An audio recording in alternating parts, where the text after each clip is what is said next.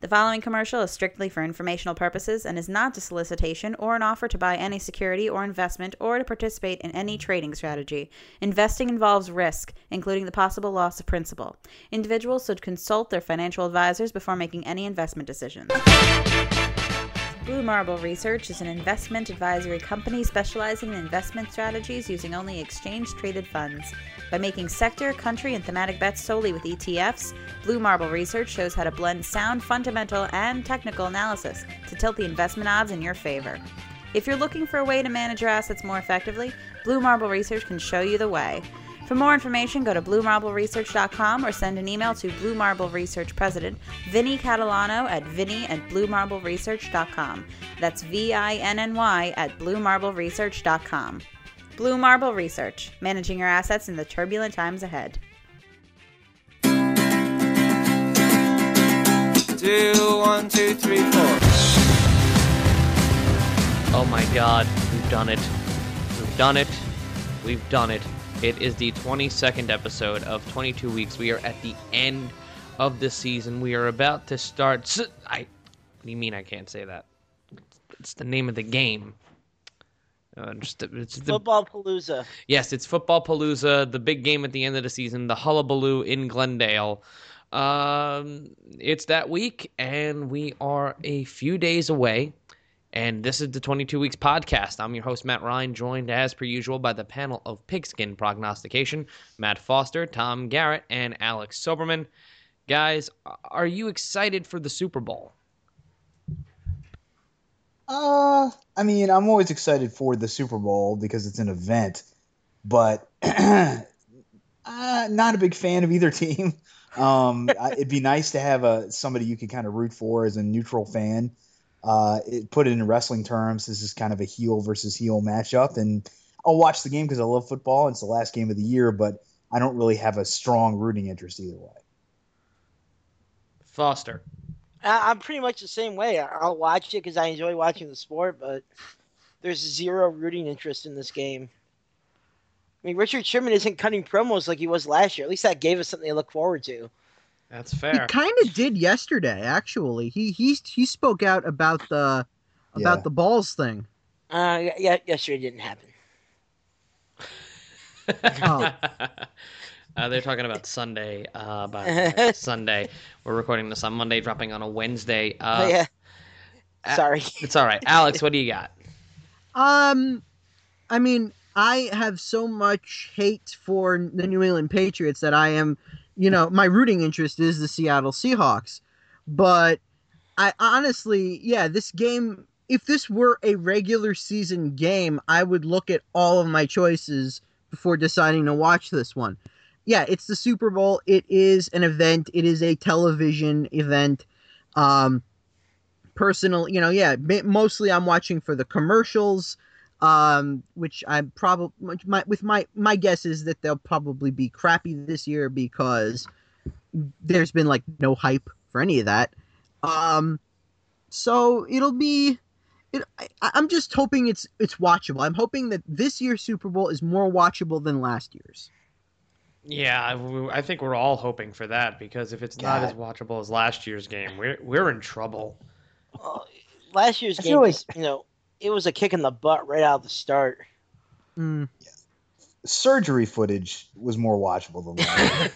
Jesus. Yeah, it, it was funny because I I had the same conversation. We were talking about this off air just before we got on. I'm I'm a couple years older than you guys, and it's funny. I had this conversation with somebody last year that last year's Super Bowl was really a throwback. When I was a little kid, like that's how the game was every year, and it would be like the NFC team would come in, usually almost always the NFC team would come in and score early and often, and the game would be non-competitive. Let's put it that way. And we've really been so spoiled the last several years. I mean, that's been one of the really the good things about the salary cap era, I guess, if you want to chalk it up to that, has been we've consistently had exciting Super Bowl games. A couple stinkers here and there, but until last year, there really hadn't been a game in a long time that was just awful, awful football. It was not good. It was not good football. It wasn't great football. It was subpar football.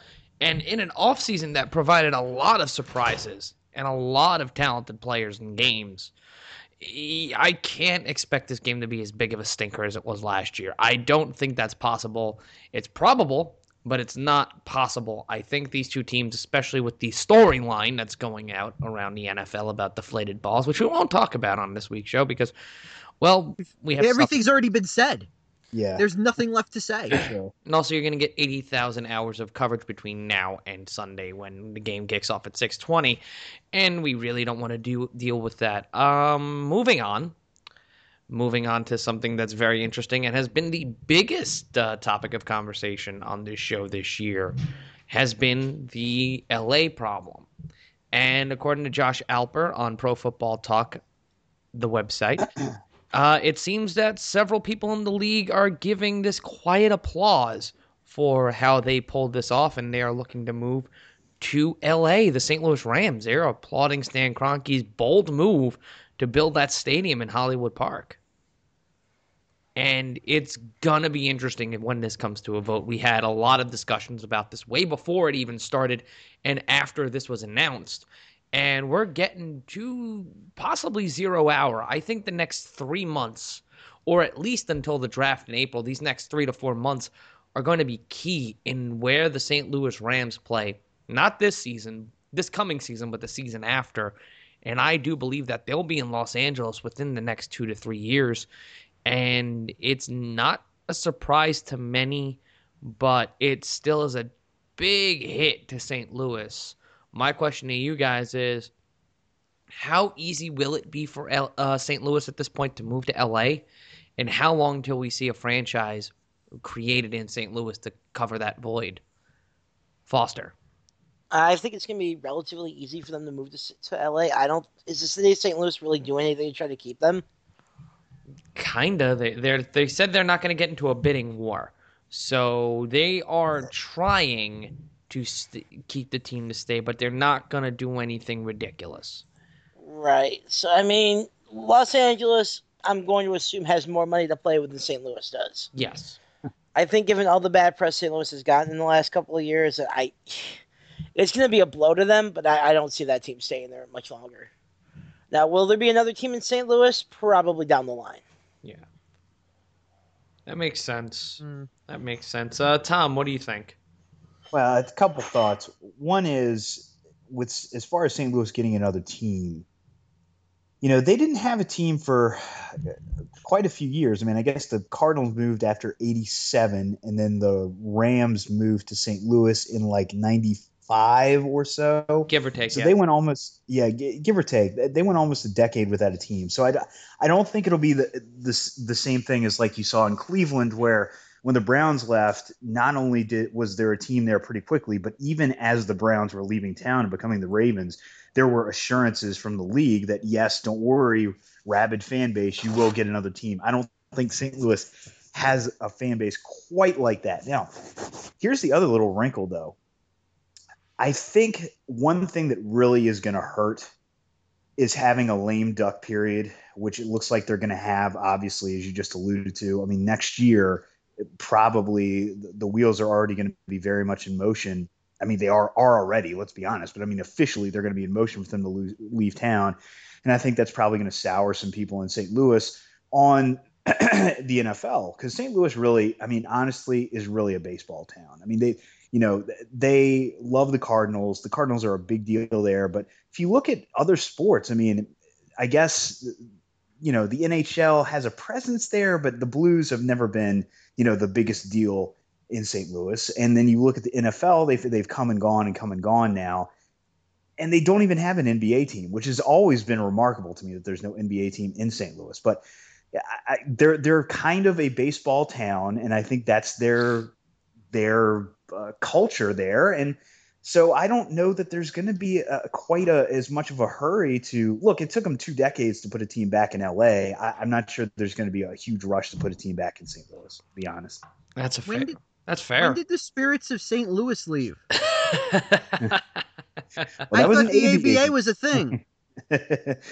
yeah, they uh, play-by-play guy for S- Spirit St. Louis. By the way, do you know who it was? Bob Costas. Bob Costas. That's Costas. right. Very good. Excellent. We all- he's still Yeah. he's still actually very involved there. Like he, I think he has a, ho- I think he still has a residence there, and he lives there when he's not on the road all the time.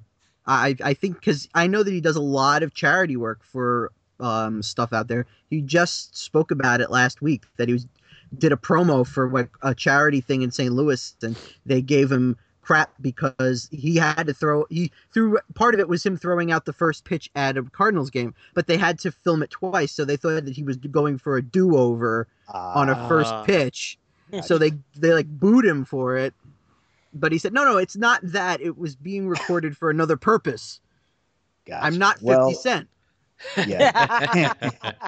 well, like I said, they are a baseball town, and so I don't know that there's going to be a huge rush as there have been for certain other cities to get a team back there. But we'll see. Mhm. Yeah, that's going to be one of those big stories. Um, but before we dip into the more interesting things regarding the Atlanta Falcons, that's right. I just have I actually have one question for Yep. Tom, because he is kind of our, our legal expert here. Uh, could this is could there be a situation where this goes into court? It, can this, the city of St. Louis sue the NFL or ask for an injunction to keep them from moving if I- they can they claim that they weren't given a good faith attempt to try to keep them? I don't. The issue there, I think, would be standing, which means I, I don't know how familiar you guys are with with legal terms, but standing basically means you have a legal bring a lawsuit, a, a, a colorable claim to bring a lawsuit. Uh, the problem with that is, I think St. Louis they could sue, and I think that they could possibly recover damages based on whatever the stadium deal in place is.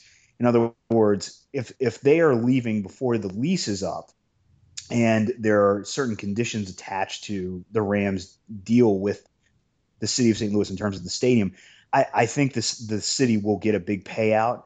But I don't think that they could get injunctive relief and force them to stay in town. I, I don't think that would be available to them. Now, you know, I defer to other people who practice that kind of law, but it just I just don't know how you could get equitable equitable relief on forcing a team to stay put. I mean, it, it's it would be something that I have well, never. it would be the of. answer to that I, I would see would be that it, they, they wouldn't it wouldn't be injunctive relief to make the team stay, but it would be to prevent them from going until the NFL can provide them with either a guarantee for another team within a certain amount of time. You know, something like a a Cleveland uh, Baltimore type situation. Well, I, I think what would happen in that case is they would the NFL and or Stan Kroenke would just and, and I'm sure they're already prepared to do this. They would just stroke a big check and say, Your Honor, uh, we agree that we owe them a certain amount in damages, or at least uh, under this contract, we owe them money.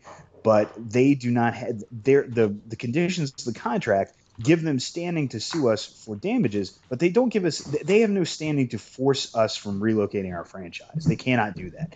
And yes, in theory, they might be able to get injunctive relief until such time as we paid them a certain sum of money. But guess what? Here's a blank check.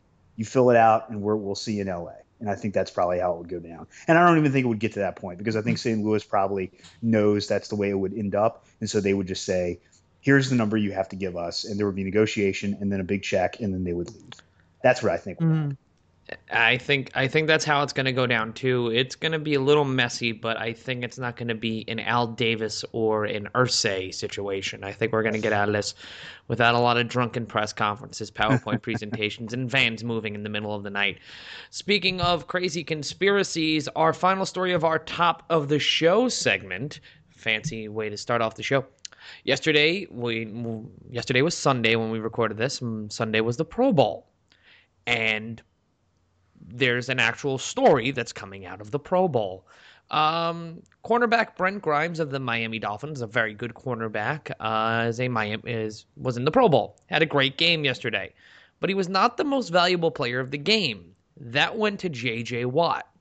Now, most people wouldn't care who was named the most valuable player at the Pro Bowl, let alone the wife of one of the players. So much so that she would go on an insane Twitter rant talking about knowing where the bodies are buried in the NFL. Uh, Now, sorry. not many people, I think, have heard of Miko Grimes till today, but it seems that uh, Miko Grimes went off on Twitter believing that the reason Brent Grimes wasn't named the MVP of the Pro Bowl was that he took a day off from Pro Bowl practice. That's right. He took a day off from practicing at the Pro Bowl to be with his wife when she had emergency oral surgery. Huh? Uh, Miko goes I'm on. JJ Watt. I can grab these exposed wires. Miko said that. I hear the name Grimes. I go right to the Simpsons. Sorry. Fair enough, my brother. Miko said Brent asked Coach Jason Garrett for permission to miss practice and that the permission was granted, but the NFL was angry at Grimes and froze him out of the MVP award as a result. How does that make any sense? How does that work? What? Is there like a financial bonus that goes with that or anything? I would think so. There's probably something, but There's a trophy of some sort that could probably be pawned after you know you're out of work for Was six she years. hoping to melt it down and fill her tooth? I mean, what the hell was she looking to do? hey, a new car's a new car, but let me read some of the tweets really quick. There is no reason at all why Brent Grimes shouldn't be MVP of the defense. None. Do you hear me? There's about nine exclamation points and about seven question marks in that tweet. Uh, I'm com- I'm contemplating naming several players that the NFL violated the concussion rules with players, but that would take down people I care about. None of that makes any grammatical sense. Brent signed a four-year, $32 million with 16 million guaranteed. You better believe he won't see that other 16 million. They can opt out after the guaranteed. So she's just basically airing all of her husband's dirty laundry. And finally, the coup de Gracie. Y'all better pray I don't get a real voice in these streets or I'm airing this whole league out. Oh, for At NFL, I know where the bodies are buried. Trust. In all caps. By bodies are buried, she means New England, right? Yes. I, I, Okay. I would assume this has something to do with Jimmy Hoffa and the old Giants Stadium. Yes. Can, can, we, can we just nominate her for the MVP of our season? Would that make it? I think that'll she make it better. I think that makes I- it better. She, she just beat out Jerry. By by by a narrow margin. Yes. By a narrow margin. If The- he had a Twitter account, then we would we would have nothing else to do but just cover Jerry Jones's Twitter every week. Well, I, I think we know what we have to do in the offseason, Matt. Oh, yeah, I think I Lord. know what we got to make. I, I don't have time for that. I don't think anybody has time for that. oh, I do. I'm not working right now. Fair enough. On that note, we're going to take a quick break. We're going to get some postseason and Super Bowl predictions from people that are not the panel of Pigskin prognostication. Some voice you heard, some voices you've heard on the season so far, and some you haven't yet. But we have a reason for everybody. This is the 22 Weeks Podcast on iTunes, Stitcher, PlaceToBeNation.com, and 22weekspodcast.wordpress.com. Th- uh, This is how couples are going to be in the 21st century. Hmm. They're going to be podcasting. Oh, all rela- all relationships are going to be podcasted. You know that, right? really upsetting to me and makes me feel like this is not a good idea.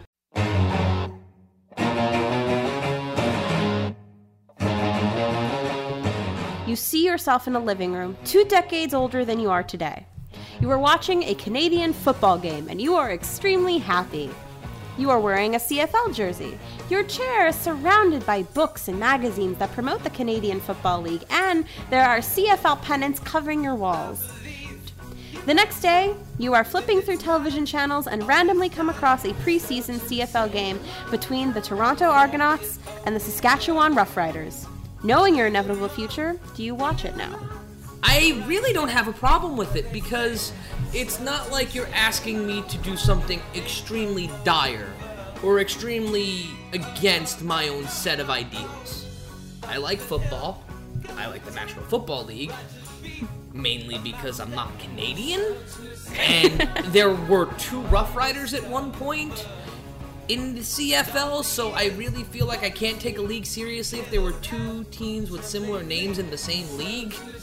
I would be, I like, I know if like if someone presented me with this, like this is your fate, this is your crystal ball, I'd be like, no, fuck you, no, no, I'm not doing it because I don't like that. I'm not gonna want anything to change. I, you know, my interests I like, what I what I like I like. I want it to sort of stay that way. I would say no. I would turn it off and avoid it at all costs because I I'm I would think I have You the want more ability. control of your own destiny. Yeah, This is what happens. We we argue and ramble about things that don't really make sense to us and we're offensive to Canadians. Till next time, there's really no small talk, just small people. We'll see you real soon.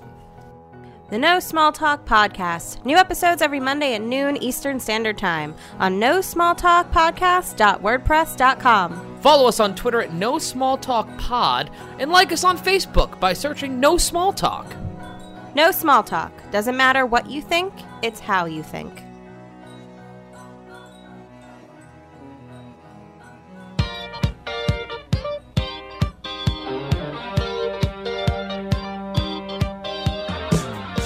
Welcome back to the 22 Weeks podcast in the big game at the end of the season, so Roger Goodell won't sue me edition. I am joined by a stand up comedian, former person of interest in several crimes across the country, and hmm. a friend of mine, Harry Turjanian. Harry, welcome to this football show I do Thank from your kitchen sometimes. Oh yeah, thank you for having me. Uh, it's a hassle because I have to kind of wait to get my sandwich and stuff. Yeah, and I'm in the middle of yelling at an NFL guy. Just look, kick coverage is shit. Oh, you need the mustard? Hold on Yeah. one second. Let me get the mustard. Pause while we do that.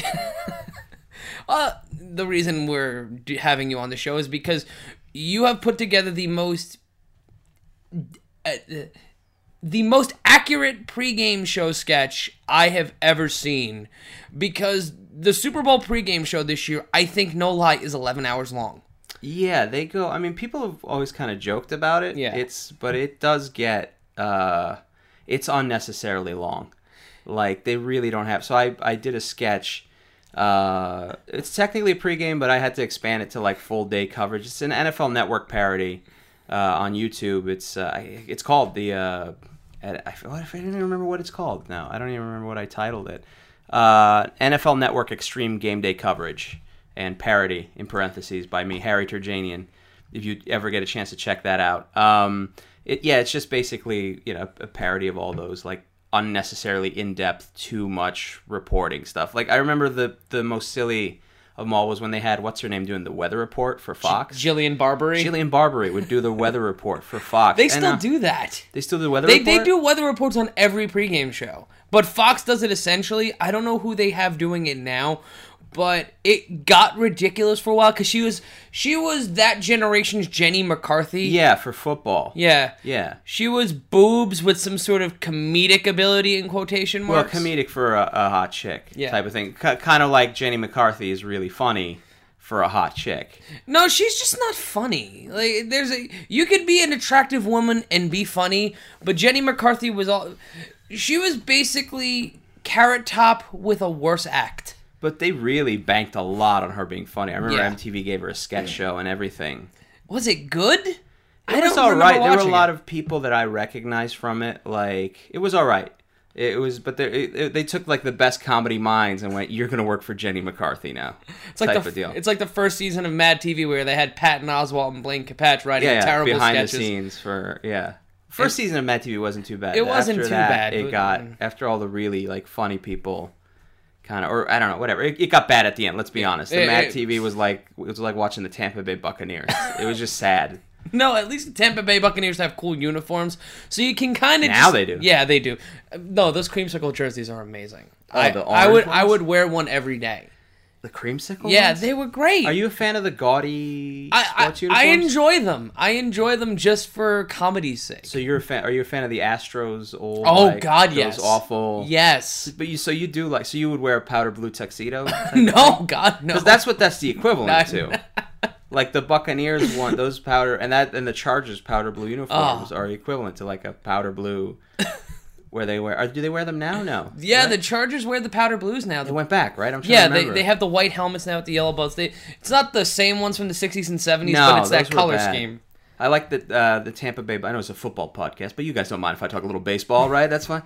The Tampa Bay Buccaneers, uh, not the Tampa Bay uh, Rays. Yeah. they wanted to do retro jersey night, but they've only been around what like ten or fifteen. like they don't Uh, really. like they've been around since 98. Yeah, they don't really have retro uniforms, so they had to make fake retro uniforms. So they went with the powder blue and like the the '70s numbers that were like two lines together as a seven that would stretch. So, um, So yeah. basically, they stole the Toronto Blue Jays and Montreal Expos. Sort of, yeah. They combined like the worst of everything that they could do to make these retro uniforms that they don't have them. They don't Yeah. exist. So And the teams I root for, they have like this. They've had the same uniforms, pretty much the same helmets. Mm, Like- yeah. Like for a while in the '70s, the Giants had that like three lines that made an N and a Y, and they look terrible. Oh yeah, yeah, yeah. that was yeah. not that, that was not a I- good time for the team. I the, the Steelers. They were the. I remember collecting these little football. You know, you the Yeah. vending machine. You get like the football. Oh, I helmet. obsessed over those. I love those, and I just remember the Steelers only had one side. Yes, and you had And- that one sticker. It's like, where's the other sticker? Right. Yeah. Well, sometimes they'd have a plain one. It was weird. That was Some the of them would- Browns. No, no. Some of them would have like a sticker on the other side that was the same color as the helmet, even Mm. though there was no logo on the other side. That was silly. Yeah, it That was, was unnecessarily bad. So anyway, oh, the sketch is parodying. we got off track. the sketch is parodying like pre games, and is I don't want to spoil a lot of it, but it's a lot of fun. I had a lot of fun people, including yourself, in it. Yes, I I was here, so you basically I, I just hey, um, can you, you have Yeah. a suit? Why, yes, I do. I, I try to shoot as much out of my apartment as humanly possible. I feel it makes it a lot easier for me anyway. I had to drag people out. It was a very weird thing. They don't have it. They don't have any lines in it, so it was weird to drag people out to come in and play play uh, uh, characters without lines. So I was glad to have you and Stephanie Satilli. Oh yeah, no, Steph- apartment. Stephanie Sotilli steals the damn thing at least three different times. Sure. It, the interpretive dance sequence in it, just Yeah. her in the background, and it, and the hug from mom thing. Every time I see that wig, and that just she crouches over. Yeah, like in this was- we like it's a weird crab walk. I'm gonna try to do it on mic. Yeah. it's like this, and it looks like she's being searched by the Almost like police. a butterfly style goalie in hockey type of deal. Nikolai Khabibulin, one of her great acting influences. Oh yeah, absolutely. I wonder what Nikolai's doing right now. He's listening to this it's podcast and wondering why the hell I would love if he was. It would be so such a weird turn of events if Nikolai would- Khabibulin. it would vi- it would it validate my entire eight year career in broadcasting. if you get just just an email from Nikolai Khabibulin, former Tampa Bay and I don't know Ed Edmonton. He made a couple stops Yeah, he was around the loop. toward his Dear, end of his career. dear, dear Matt Ryan. Yeah. Your your podcast good, not shit. yeah, but, but why slam me? I have no sarcasm when I eat it. I'm no fool. So aside from us influencing Nikolai Khabibulin, you Yeah. have a lot of influences in this sketch and in your writing, and it seems like Goodfellas is a big part of not only that, but uh, There's- yeah, there's always some type of yeah. Goodfellas. Well, everyone says that I always throw in a Goodfellas reference, Mhm. but I don't think that I'm purposely like I don't go It- out of my way to throw them in. They just yeah, it fits in. Like I'm not trying to cram it in there for no reason. Yeah. Like there's no reason. To, like I don't have like a a Chris Berman type guy going funny how how are my picks funny or how am I funny? How's this funny? Which it's not. Chris Cri- Berman's never no, funny. he is not. He has not been funny in several decades. It's nothing worse than sports guys who think they're funny. Like how much, how much those guys at the NFL pregame show, the Fox pregame Oh, show, God. really I can't yuck watch it up. Like they're having a good old time. I can't watch any pregame shows anymore. Like I, for a while, I watched the NFL Network one, and that's the only one I can tolerate. Yeah, Because Rich Eisen is very good at his job. and he's fun. He's a funny dude, Yeah. but he also like scales it back. Mhm. Like he knows, because he actually did stand up a few times when he oh, was that's in college. true. Yeah, yeah, yeah, yeah. But the thing, uh, thing about the sketch to bring up Chris Berman, there's a Swami in it. yeah, there's and- predictions from the Swami. Which everyone goes, that's a crazy. People who don't watch football go, oh, that's so nuts that you throw that in there. I go, that's based on a real guy. That's Yeah. supposed to be one of actually like, that's sort of one of the straight man things. That's Yeah. like one of the normal things that happens But in it. but outside the fact football fans would know that is a normal thing, the the react the when you look at the Swami's face. Mm. Yeah. It, it, it I'm thinking about it now and I'm dying laughing. I'm trying to thank conceal my laughter just because of the visual. that's of- my friend Joseph Rocha, Yes. who I said, you know, go at it. A very a very fine stand-up Yeah, comedian yeah. in his own right. Yeah. And It's as stupid as Chris Berman thinks his thing is funny. yes. Yeah. Yes it is. Does he even do the Swami anymore? He I must think have he does. stopped. No, no, he- does he still? yeah. He doesn't put that because I haven't He seen doesn't it put in the a hat while. on, but he does like the schwam. He calls himself the schwam. Yeah, but I mean, back in the day, he used to Oh. put the hat on. I don't think you're allowed to like. I'm sure that's a like a That's problem now. racially offensive. Yeah, I mean, I wouldn't be surprised if he like put some like paint on his face too and did the whole thing back in the day. But no, it I was the '80s, so people could get away with it. It was just fun. Just guys having fun. Jimmy the Greek having fun. Just having a couple laughs. Talking about the uh, talking about the blacks. the blacks, you know, the the blacks are a superior athlete. The thing is, the big what the slave master would do is take his big black and then breed her with his big black woman. And then you have and those guys became the athletes. like just oh poor He was so drunk. Oh my god. Yeah, that's the other thing. It's like they wanted him out. Like, I mean, Yeah. if you've seen that ESPN 30 oh, for 30 it's about so Jimmy good. the Greek. I don't like the fact that they have this weird Jimmy the Greek apparition telling the story. Like Oh, that yeah, element yeah, about it's a little weird, but the story is so interesting. Yeah, it is pretty good. they have how- to change him up a little bit. Yeah. Those thirty for thirties. I mean, you can't just you know. You that's the whole point. Is I like the one. Uh, uh, Boz versus Brian versus the Brian and the that. Boz. Yeah. it's a good one. And I don't even. I don't even. I really didn't even know much about Bosworth. He's a very interesting guy. Uh, the one of the best ones is the one where there's no talking heads, no documentary. It's the one about the O.J. Simpson car The chase. 19 June what June June 26th 7th, June 27th yeah. 1994 yeah well that was a weird that's a fun I haven't finished that one all the way through but that was a good one because that day for whatever reason I think what was it the was it the NBA finals were on game, that day game three or four of the NBA Finals at the Garden, the Rangers uh, '94 parade, the Stanley Cup. okay parade, that's which I the was Rangers at, oh okay and then the O.J. Simpson car The- and the World Cup I think it was the opening yeah, day of the, opening- World Cup yeah. in the, U- the and US the baseball strike. the baseball strike That was a big US. day. Um, uh, what I remember about that, the O.J. Simpson chase thing, right? I remember specifically that I was at a friend's house, and we were watching Cool Runnings on on VHS. As and we finished Cool Runnings, and we just like, all right, what's going on with the basketball? It's insane now in hindsight. The Knicks, when I was a Knicks fan, but as a kid, for whatever reason, I would just, I don't know why, but Like the Knicks are in the finals for the first time since like 19. they're just having their asses handed to them. They come back in the locker room. they Really don't want to talk. It's not their idea to talk. They're not. They're, they're in the middle of their job. So it, it always ends up being, well, you know, we got to push harder. We got to, you know, uh, we're, we're- you know, get back to basics. It's always the same crap. Yeah. It's like that Paul Newman scene from Slapshots where you know they're just having their asses handed to them. They come back in the locker room and he's trying to motivate the guys. You know, we gotta finish our checks and you know get in there and uh, capitalize on the power play and you know finish you know get get our shots and you know like just just nonsense. Yeah. And who cares, you know? But I don't. they feel the need to interview these guys. I've never seen one that the coach has given you any information. They give you nothing. No.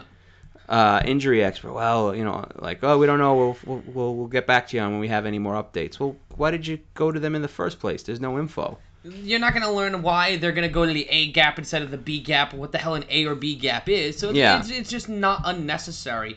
And now that every every morning pregame show has to have a comedian, Oh yeah, I like hate that. Fox has Rob Riggle, ESPN Rob has Riggle. Frank Caliendo. Oh, he went over there now. yeah, he's he's been over there back. for a while. Yeah, he's Well, because he gave up the Fox gig, right? Yeah. To go to Vegas, and I think he Mhm. went nuts in Vegas or something. He was supposed to do something. He signed like a ten-year contract or something insane, where he was going to do a run in Vegas. And I think just being there kind of drove him nuts or something. He'll, Mhm. he'll say that, and Yeah. he he left it. after Frank TV kind of oh, fell yeah, apart. yeah. Oof. Well, he's a talented guy, but yeah, uh, he's very good at what he does. yeah, they need. So there's some of that. There's a comedian in there Yeah. who does his thing. I don't think CBS has that because CBS's target audience thinks uh, well, I don't know. Henny CB Youngman is still alive. Well, CBS. All right, you maybe you can explain this to me. I don't understand. Like when you watch the commercials on the Fox Yeah. game and the CBS. So Fox is all like Wrangler jeans and you know uh, Ford trucks built Ford tough and maybe a little UPS. CBS's commercials are all like, you know, what are your stock analysts doing for you? Have you thought of like all these companies where like I don't know. Like if you watch a commercial, Yeah. and it also a lot of erectile dysfunction. So so they're dealing with like an audience of wealthier, sixty five and up. Because CBS skews a lot older in its normal audience, so Right. those are the ad packages they sell, and it's just the channel selling it. And Oh, also okay. Fox, Fox has their sponsors, and there's the NFL who have their partners. but it's like who do they think is watching like football, like Thurston Howell the third or whatever? Like, who, why are and, you? it, and also it's like the NFC and AFC contracts. The AFC cities maybe more cosmopolitan. Really? Uh, like if you look at some of the NFC teams, like Dallas is one Right. of the big, like the Dallas Cowboys, Washington Redskins, large Southern fan bases. They're in the Uh. NFC, and then you've got the New England Patriots, which are more Boston. Uh, you've got a also little- wealthier, I guess. So New York, Boston. I could just be talking out of my ass, but also like in the NFC, you've got Chicago, Minnesota, Detroit, Green Bay. Like there's a there's a little more. yeah, but. AFC has it's in the AFC. Is Jacksonville? Like, Jacksonville. yeah. Uh, no one goes to Jack game in Right. Jacksonville though. All right, yeah, no, but I'm. All right, I guess they don't ever show a Jacksonville game. When's the Jacksonville game ever been the CBS game of the week? No. All right, fair enough. I don't know. Maybe that has something to do with it, but it's always jarring to me, like to watch these like you know erectile dysfunction Yeah. commercials right after another stock commercial. And, like who who they you know they might as well show a lot of Lexus commercials Yeah. too. So There's a disparity bec- between CBS and you'll get Maurice LaMarche doing a Lexus commercial, and then you have Denis Leary doing a Ford commercial. Right, yeah. And it's like these are two completely different sides of the ball game. Yeah, same sort of deal, but like yeah, and then Wrangler jeans. But that's one of the things that the NFL is so universal at this point that the commercial anybody would want to buy a spot on the NFL. Yeah, I guess, but uh, the, the, I mean, you know who's watching? It's just like if you're Jets fan, there's no Jet, there's not a ton of Jets fans who are like, I gotta find out who's gonna work with my stocks. You know, like this is gonna influence how I do with my stocks. You know, Fireman Ed really needs someone to get him a broker. Oh fuck, Fireman Ed. Ugh, he really thinks he's somebody, doesn't he? I think that Pepe, the uh, fire-starting rabbit, uh, is a better mascot I than d- Fireman yeah, I think so. In my sketch, you'll see him in the sketch or her. Who knows? I'm not gonna reveal who played it. Somebody demanded to play that role immediately when I brought home a bunny suit, Yeah. and did it perfectly. Did it perfectly. And then I had to figure out a way. That's some of the challenges of filmmaking, Matt. I had to figure out a way for this. For the, the pause didn't work. For the rabbit, you can't hold a lighter. yes. So I had to figure out a finagle a way. How can we get this rabbit to be able to hold a lighter without burning themselves in the rabbit suit? Yeah. And then you also stood by with a cup of water. This was our safety. These were union standards. The cup of water in case the rabbit suit, uh, by fire. accident, caught on fire. Like, oh, okay. Yes, because I was very worried for the person in the rabbit suit. Sure. Because I don't want to go to the hospital. Also, you can't breathe in those rabbit suits. Apparently, I found out from No. the person in the rabbit suit made note of that. So I don't know. So be nice to those people because apparently they just can't. That's just one of the things that the people think by mocking him, and then he'll eventually give me a cease and desist because I'm not really allowed to use any. This multi-billion dollar company. Let's bring them to their knees with some sketch comedy parodies, guys. You're speaking of power, man. Yeah, let's show these. Let's show Roger Goodell what the people think by mocking him, and then he'll eventually give me a cease and desist because I'm not really allowed to use any of this NFL Network footage. I don't think. Nah, I don't know. I put the word parody in the title, right? That should be That fine. Should be fine. I shouldn't get I know a lawyer, so if you need Oh, a lawyer, oh, yeah. I hear he's very good. he is. He's very good. He demands a lot of money up front. You can follow Harry on Twitter at Harry Terjanian. That's T E R J A N I A N. Yeah, or you go ihatecomedy.com. If you Google me, I'm the only like Harry Yeah. Terjanian or anything close to it. I There unless- might be one in Edina, Minnesota, who runs a fishing store. Maybe. Oh well. Uh, if he has more Twitter followers than me, I'm gonna slit my throat. Let's be honest. I'm just gonna end it all. If I find out that the Harry Terjanian out of any Harry Terjanian out of Minnesota is outdoing me, forget it. Uh, and you could also uh, the name of the sketch is uh, NFL Network Extreme Coverage. Yes. Uh, you can find that on YouTube. So please check it out and share it with friends. It's a lot yes. of fun. Share it on with friends and share it with people you just don't like. Just put it up on Sure. Yeah. Yeah. Yeah. Post it there. Yeah, send it to your mother-in-law. If you think she's not a good person, send it to her and just say, "Sit down and watch the rabbit." Yeah. Sit down and watch the rabbit. Not The number of times I've wanted to shout that in my life. on that uncomfortable note, we're gonna take a quick break. You're this is the 22 Weeks Podcast on iTunes, Stitcher, PlaceToBeNation.com, and 22weekspodcast.wordpress.com.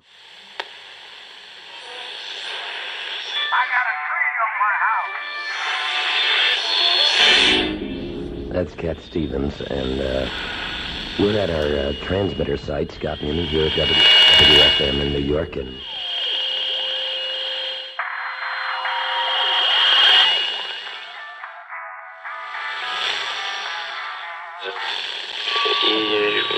Hello, Fred. This is Bob Grant with you on WABC. How are you, Bob?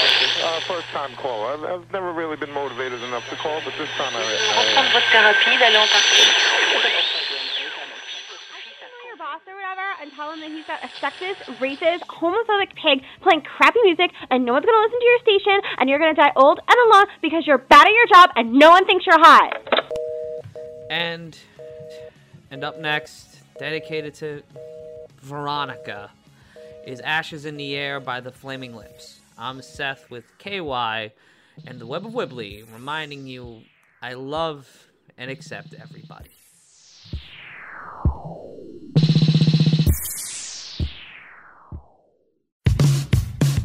If you like what you heard, you can download new episodes of KY every Thursday night on iTunes or on our website, kyradio.wordpress.com.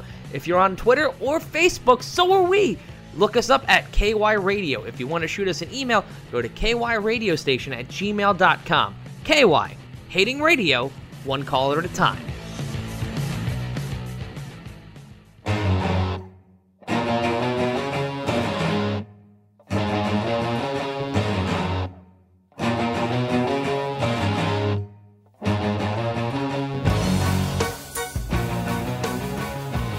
We continue here on the 22 Weeks podcast with another member of the fantastic NFL pregame show parody. The person that only not only steals that sketch but steals my heart every single day. It is the co-host of the No Small Talk podcast and everybody's favorite bunny mascot, Stephanie Sottile. You're gonna just expose whoever's in the bunny suit and not have it be an Easter egg that appears in some behind the music esque No. TV show. No, I just I just and that bunny was. that bunny was former bassist. I'm just. I have so, all of my hair is white and just in a chair. During that time, That was a wild time. it's all old people sound like I that. I, would know. hope I don't. My our voice boxes are already formed. Like I don't know how they're. Oh, I sound like this. Like, how does it become that? How does every old person sound like that? Just the slowly breaking down of all your hopes and dreams. It just Oh. withers. It, it's located in your voice box. Your hopes and dreams are located in your voice box. oh, great. Just fantastic. Uh, for those who don't know Stephanie, what's your problem? What's wrong with you? Do I have to it's fight probably you? the best decision you'll make. Oh, shut up. Stephanie Sottile is an amazing actress, sketch writer, sketch director, not only my partner in life, but also my partner on the No Small Talk podcast you can hear every Monday, and also KY, which you can hear every Thursday at 11 p.m. Yeah. And uh, we're having her on the show this week because we had you on earlier in the season to talk about football. Because I'm such I'm such an expert. It's like crazy. it's crazy. I should I don't know what Fox is doing not hiring me to be like an analysis person. Because I know so much. joining the team analysis person Stephanie Sottile. you know what? Your in- opinions on football would be as well formed as half the people on the NFL like pregame shows and talk shows.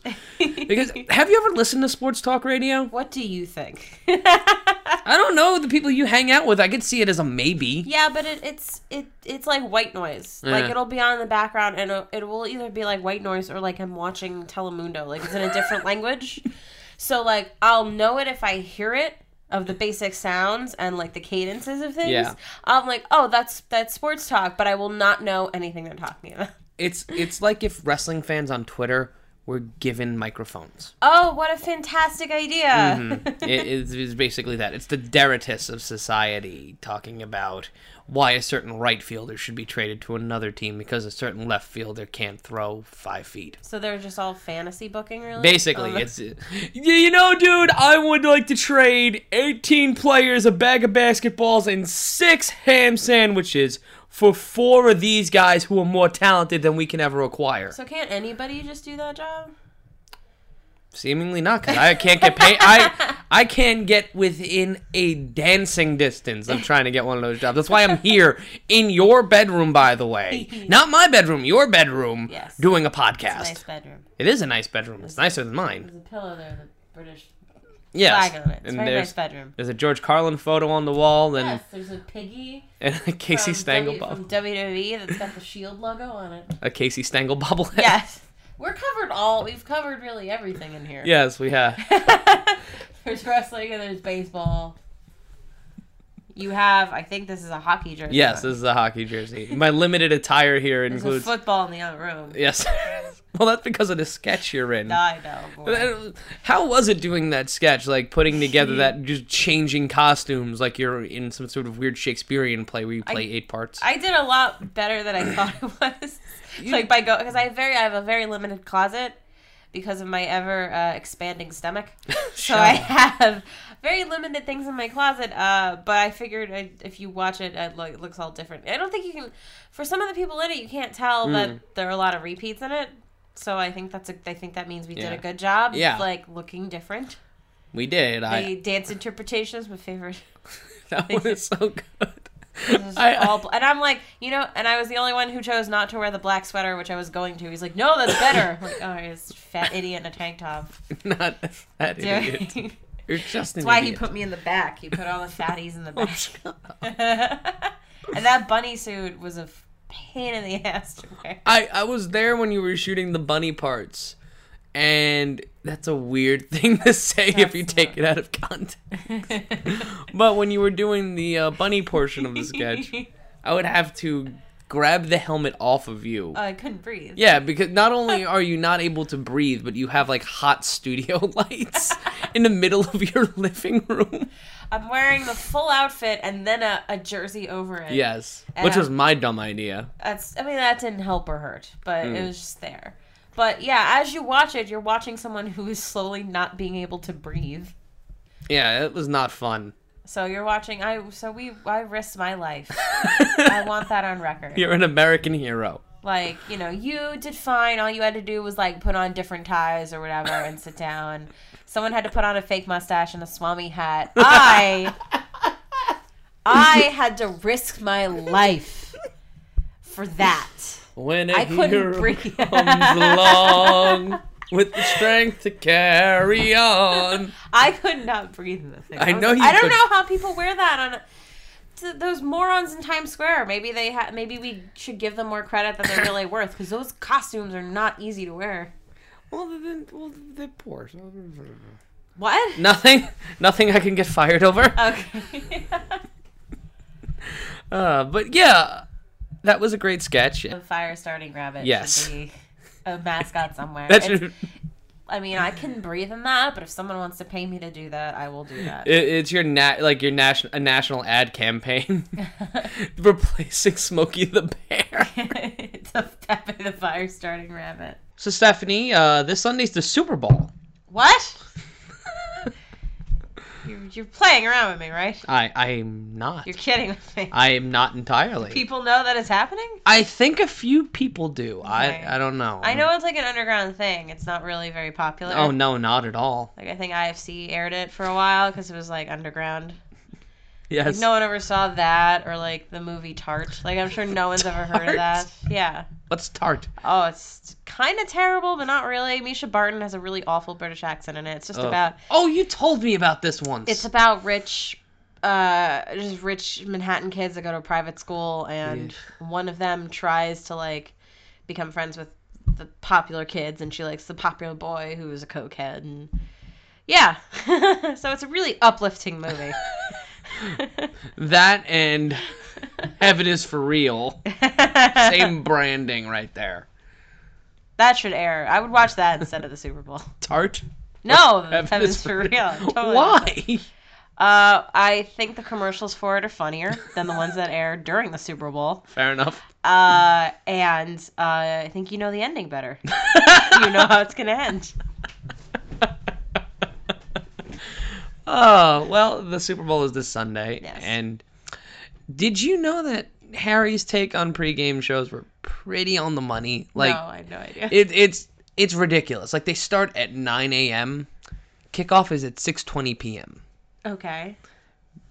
That the, to preview a game. Like the other like it's one game. I understand it's the biggest game of the year, but on days where they have 15 games, the pregame starts at noon when games start at 1.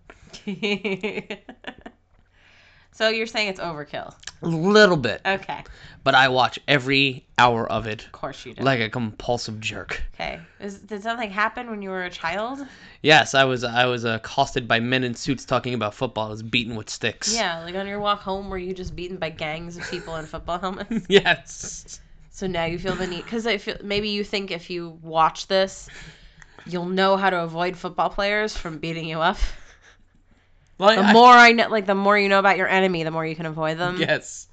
Just strategy. My love of football is deeply seated in the fact that I was beaten by football players as a young boy in my schoolboy outfit. the lolly and the Yes. the curly blonde haired wig that boys wore for some reason in that time. Well, 'cause In they the- wanted to look in the cute. time of your whatever it was. No idea. Back when real men were real men. The time of yesteryear. I did ask for a bigger lolly though. Your shoes had buckles.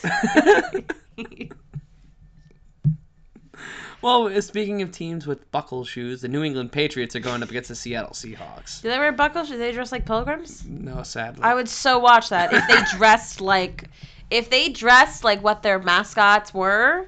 I of course I'd watch that. But how do you dress like a giant? Who wear like your your okay your outfit uniform whatever Uniform. uniform can look fine, but then you just wear one of those giant heads like they wear at Mardi Gras. that and then the Seahawks. You put a bunch of feathers on them. Who are the two teams? What you The say? Seahawks Patriots? and the Patriots. Okay, yeah. And then Patriots, like they should all look like Paul Revere. In that, you know, the revolutionary garb, all look like that. Well, they do shoot a cannon every time they score a touchdown. of course they do. or muskets. But, like, it's muskets. Buccaneers, right? Is that a football team? Yes, that is. They look like pirates. They have to wear eye patches. I don't care if it destroys their defense. They have to wear eye patches because that's what you have to do. They have a literal blind side. um, what is what else? The dolphins mm-hmm. have to. I mean, they would have an advantage because they'd have that long snout. How's that an advantage? Because you can poke people with it to get out of your way. Penalty. It wouldn't be because it's part of their uniform because they're dolphins. Look, every team has their disadvantages and their advantages, and you have to just deal with it. So they have that. You know, the Giants have their giant head. Go ahead. Go ahead. Um, what else? What other? Name me a team, and I'll tell you what their advantages would be. Mm. Chicago Bears. The, uh, their claws, their giant claws, and they would smell like fish, which would throw off the other team. They'd be big and furry. Or the Packers. They would just look like boxes. so they would have giant. I mean, they can't see, but they would be giant square boxes, so they could just run into you. Although if they if they were are the Panthers a football team? Yes, they are. Although if they were against the Panthers, that would be an easy win because the Panthers are cats and cats love boxes. They would just want to jump in. They would just want to play around with the boxes. You really just need one team member who's a box, a packer, if you will, to like be in the middle, and then all the Panthers would play in the box like they do, and then you just score past them. And that's that's my Super Bowl. Oh. I can't think of any other teams. It was really I, Uh, the Raiders. The Raiders. Again, what is that like? They're like a pirate. Yeah. Yeah.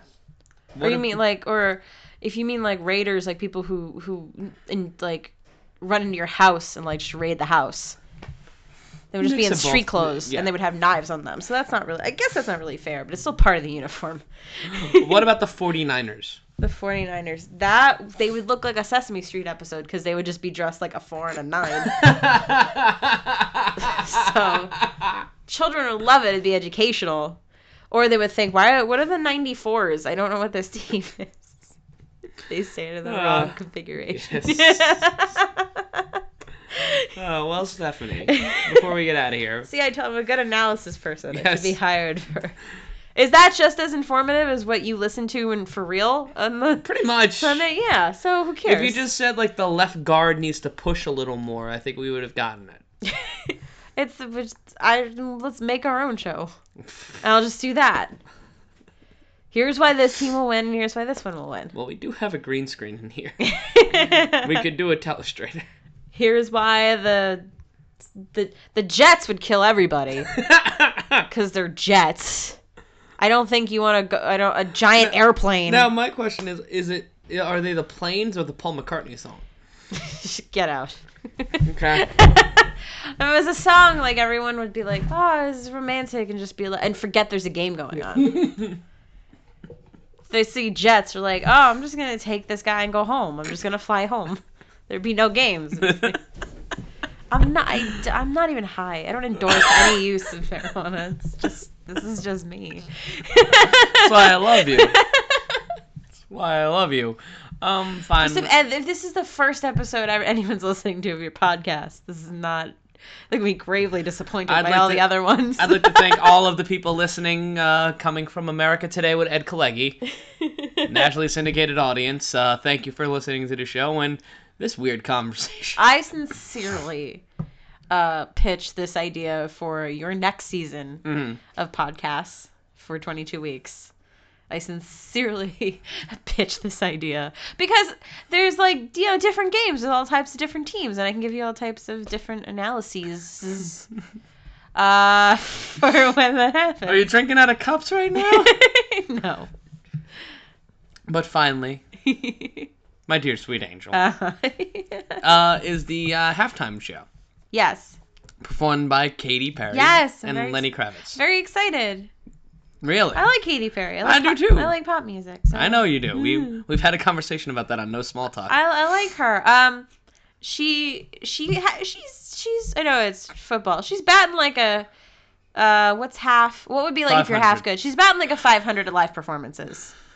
There, some of them are not good. It's hard to perform live, and especially in that type of venue, it's really hard. So that's why I'm watching it to kind of see how she does, because Mhm. she can be half and half.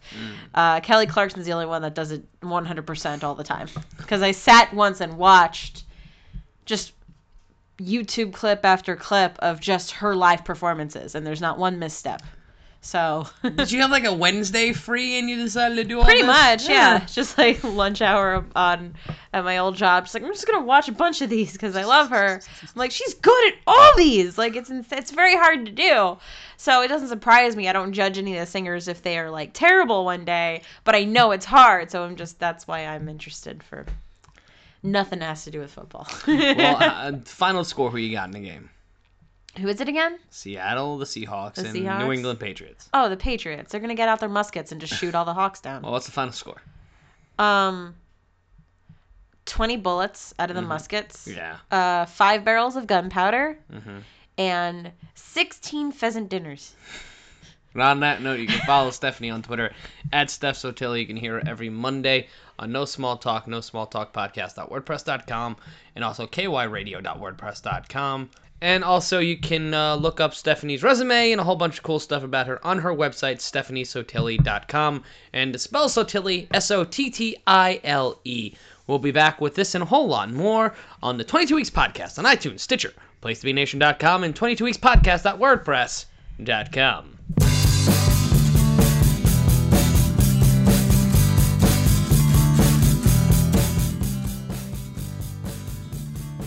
It's the last segment of the last show of our third season. This is the 22 Weeks Podcast on iTunes, Stitcher, PlaceToBeNation.com, and 22weekspodcast.wordpress.com. I'm Matt Ryan, joined by the band of merry fools that are the panel of Pigskin Prognostication, Tom Garrett, Matt Foster, and Alex Silverman. Guys, we are a few short days away, several million breaths from kickoff at the Super Bowl. And while we're the shortest pregame show in the history of the NFL, we want to thank Harry Terjanian, the host of the longest NFL pregame show ever, the director of that great sketch that I appear in, as so does Stephanie Sottile and a litany of other funny and fantastic people. We will have that in the link dump for this week's episode, so you, you're going to want to watch it. You just, just, just watch it. Do it. Come on. Do it. Do it. Don't be a But not, jerk. not while you're listening to us, though. Yeah, Yes, the let, let- after. do it later. We're, we're, we're on now. Wait 10 more minutes. We've got 10 more minutes of this schlock till you can get to the funny. All right. Post season predictions. We're going to do this one first. It seems that Dan Quinn's going to end up being the coach of the Falcons. That's the way it seems, according to just media reports.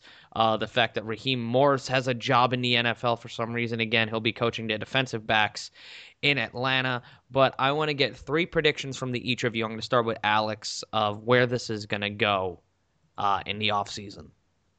Uh, well, as far as the league's concerned, okay, prediction one. I'm setting the over under on player arrests at five. It's a good number. Uh, you guys can choose whether you take the over or the under.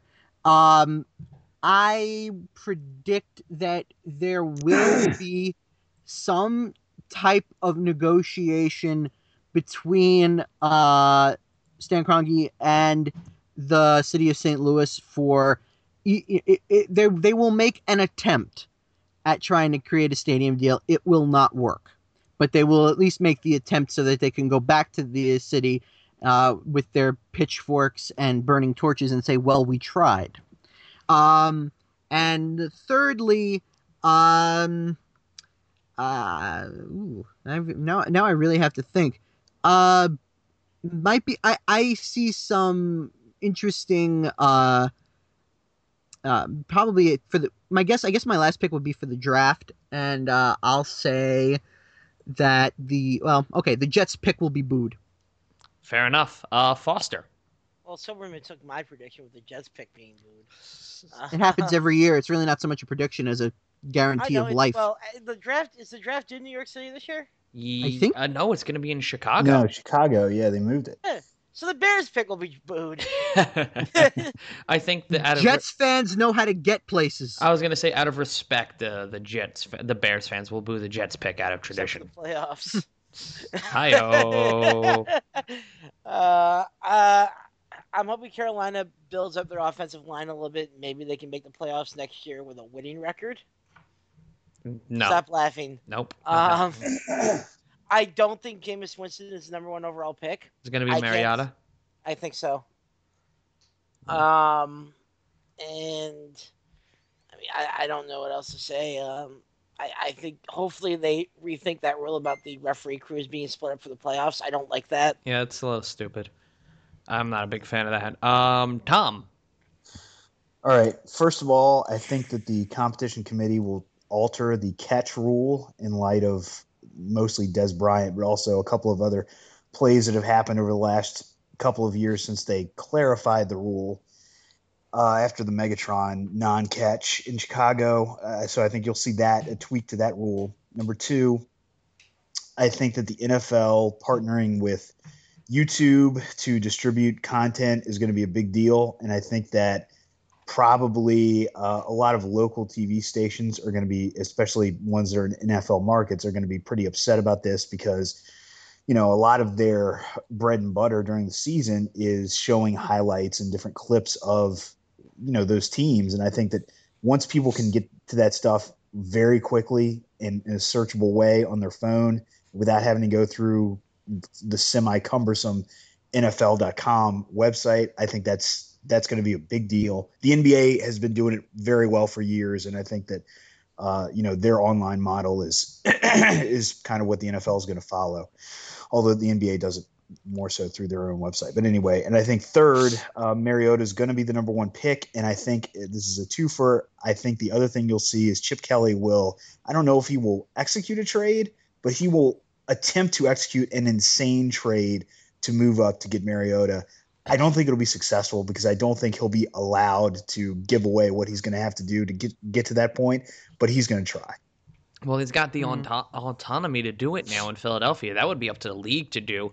That's going to be very interesting. Um, my first prediction is that there's going to be a new starting quarterback in Philadelphia. I think Nick Foles uh, reports that uh, St. Louis uh, or Tampa Bay, one of those two teams, are interested in drafting him, uh, in trading for him. So that could be a pretty big deal. That could be leading to something. I think it's more in lines with uh, St. Louis than Tampa Bay, but I think that the in the my predictions, uh, Odell Beckham will be in the talks for MVP next year.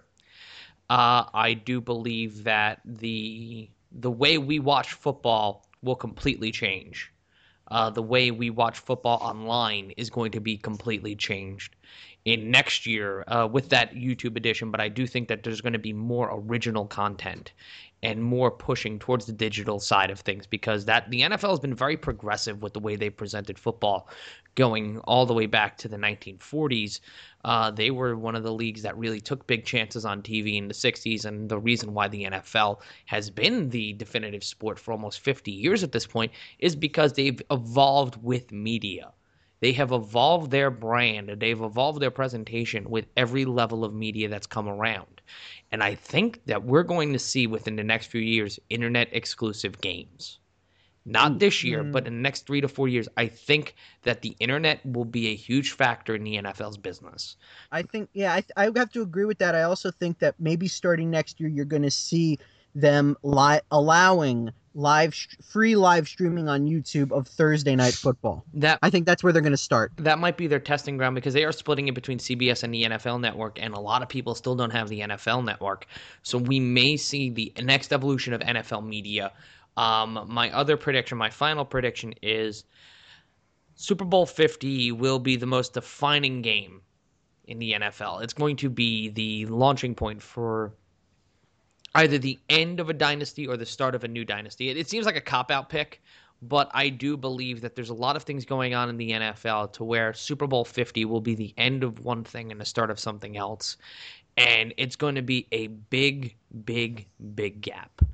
Um, we are at the precipice of a new NFL for good or for bad. I think that a lot of the owners, especially what's going on with the Benson family, and that's my fourth prediction, that the New Orleans Saints will be thrown into turmoil because of what's going on with the Benson family.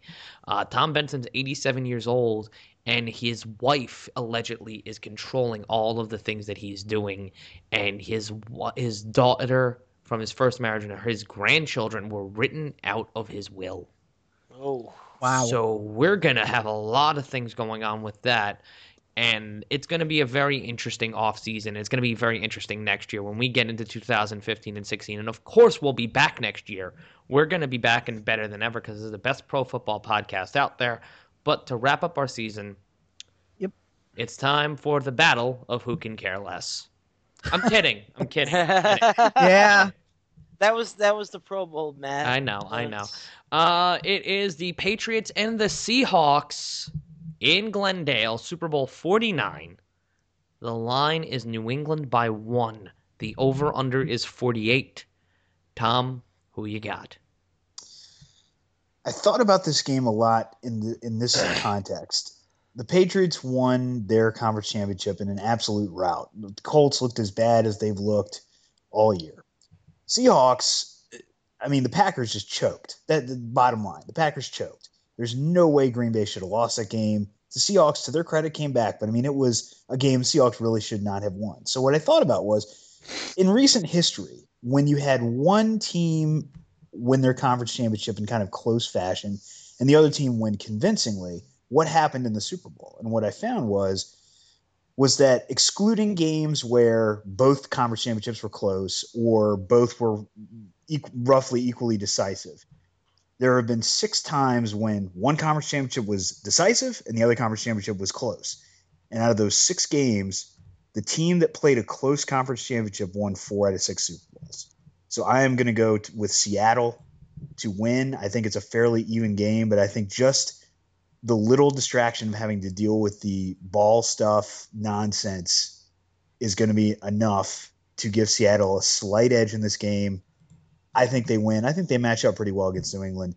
Close game though. I think it's going to be a really, really good game, and I think it'll be probably higher scoring than than people think, uh, given you know how good Seattle's defense is. I'm thinking Seattle 28, New England 24.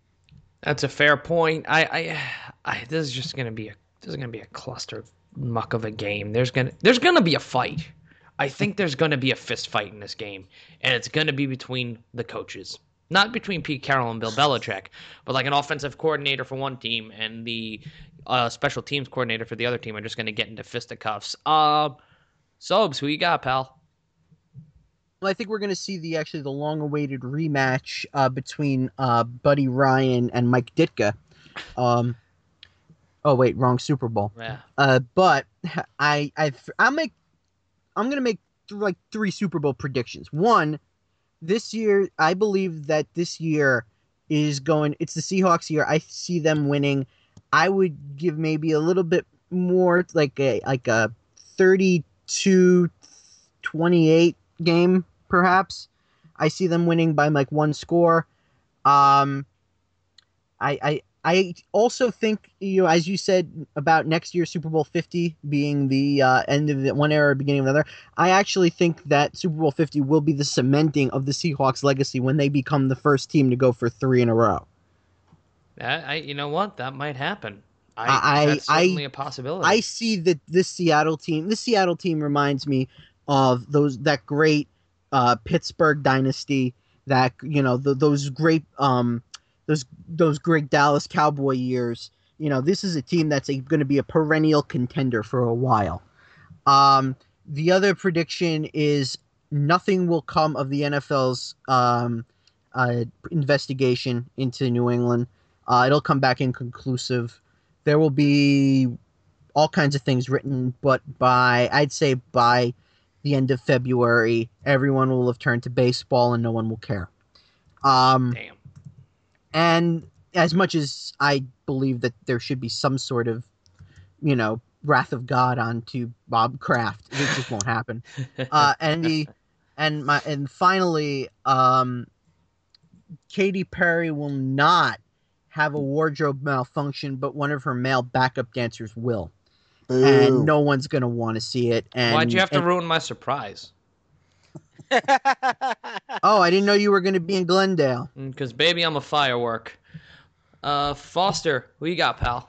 Uh, I'm gonna go with Seattle as well. I think they're just a better team than New England. I agree with Silverman that nothing's gonna come of Deflategate or Balgazi or whatever you want to call it. I like Balgazi. Um, I think that's a, it's insulting to the terrorists in Benghazi. To be quite honest with you. Ta- that I, I'm gonna take that clip and uh, out of context, Foster, and I'm gonna blackmail you. you got nothing. Uh, what are you gonna blackmail me over? Oh no, I didn't say I was gonna do it today. Um, and yeah, I agree with like as I said, I don't think anything's happened with New England. I don't think New England is gonna be the same team next year. Nah, it's it's it's, it's done. I, I know there's some rumors, I- and I know some people in the area. There's rumors that Brady won't be back with the Patriots next year. Oh boy, hmm. that's not good. That's gonna that will definitely be the end of one era and the beginning of another. Yeah, this is gonna be this is gonna be weird. It's gonna be very very very very very interesting in seeing how if this that's the if that's the case, I would go as far as to say if you want to throw another prediction out there, if the Patriots do win the Super Bowl and Brady's not coming back, I think Belichick will retire. Ow. Mm. That. And then we see the return of Drew Bledsoe. Would, would his retirement press conference be as curt and angry as every other one of his press conferences? Probably. Over under on f bombs during it. Wait, wait, wait. Are you talking about Belichick? He's gonna Yes. retire by fax, the way he quit from the Jets. I thought he wrote it on a cocktail napkin. So And did then he- I. I think they he, fa- yeah, I think he, he I thought he faxed it to them. He That faxed was a the fax cocktail machine napkin. set up on a podium with just the words "I quit" sent in. He could email it, but he just doesn't feel like it. Yeah. He barely gets dressed for games. He comes he comes dressed to that as he would to a wedding. You know that he was pissed in the last press conference because he wasn't wearing a hoodie. Matt, Like, he was wearing wear a polo. He wears his formal hoodie for weddings. It's got tails. Did we all take the Seahawks? That's Yes. a surprise. And uh, I made my prediction. Uh, I you can hear my prediction this Sunday on America Weekend with Ed Kalegi because someone decided I'm a football expert and put me on a nationally syndicated radio show. Who did you lie to? Um, the government. Well, when you finally make it big before the end of next season, I guess I'll have to take over this stupid thing. No, I already know my how to plan my line of succession. Uh, I don't think it's anyone. I don't think it's any one of us. Don't worry. It's Thunderdome. It's gonna be Thunderdome. Thunderdome. Oh, and also a, sh- a big shout out to the our, our one guy who isn't with us, uh, to Marvin, who we are sad that we're not ending the season with, but uh, he's actually uh, undercover investigating uh, Balgazi. He's actually dressed up as a deflated ball right now in Glendale. Can I can I throw out another random Super Bowl fact that I just realized? Go this for is it. unbelievable. The the team with the better record has not won the Super Bowl since the Steelers beat the Cardinals in super in 2000 after the 2008 season. The team either the team one year the teams had the same record which was last year, but every other year the team with the worst record has won. Well, this year we've got two teams with similar records. Both teams are 12 and 4. So this is going to be right. we're going to have a lot of stuff going into this weekend. And also it's chalk across the board cuz it's Seahawks and Pats. They both were the number 1 seed. So, wait, was Green Bay the No, Seattle was the number 1 seed. Yeah, Seattle at home. Seattle was the number 1 seed. So we got chalk across the board. My pick as of now may change by Sunday, but I'm going to take Seattle. I think that they still have that chip on their shoulder. They're still hungry. They want to knock the last dynasty, quote unquote, in the NFL off their blocks, and they want to start their new era. This is this is their uprising. This is this team's defining moment. This is Seattle's defining moment, and I think this is the last act for Belichick and Brady.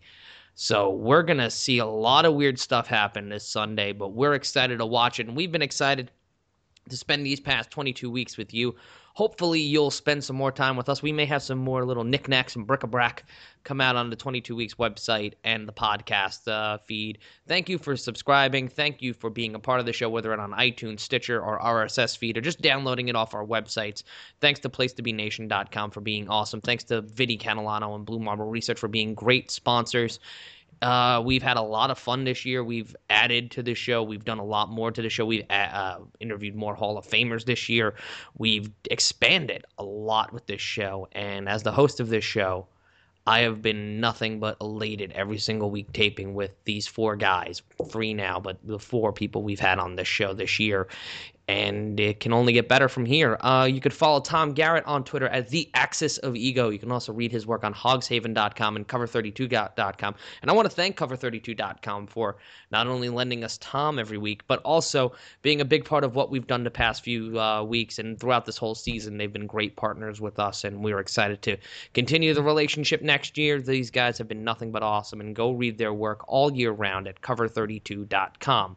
You can follow Matthew Foster on Twitter at Matthew D. Foster. You can follow Alex Soberman on Twitter at Alex S O B E one two three. You can follow me on the Twitter machine at I'm Matt Ryan. If you want to follow our guest this week, follow Harry Terjanian, the director and writer of the Pro Football Sketch, the pregame sketch we were talking about earlier, at Harry Terjanian. That's T E R J A N I A N on Twitter. His uh, sketch is up there too. Can also go to ihatecomedy.com. You can also follow Stephanie Sottile on Twitter at, at Steph Sottile. That's S T E P H S O T T I L E on Twitter. And you can also hear her every Monday with me at noon on the No Small Talk podcast. The website for that is no small talk podcast.wordpress.com. Also at no small talk pod on Twitter. And also, we work on the KY the uh, KY Radio Show. That's a podcast that drops every Thursday at 11 p.m. For more information on that, go to kyradio.wordpress.com. That's kyradio.wordpress.com or facebook.com slash kyradio. So we will not see you on the other side of Sunday. We will see you several Wednesdays from now. But till then, turn out the lights. The lights, the, party's, over. We'll see you on the other side of the summer. Exactly. Bye, everybody. Turn out the lights. The party's over. they say that all good things must end. Call it a night. The party's over. And tomorrow and next year starts the same old thing again.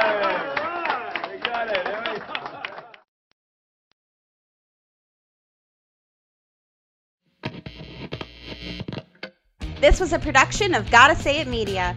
Executive producers Matthew Ryan and Marvin Williams. For more information, go to 22weekspodcast.wordpress.com.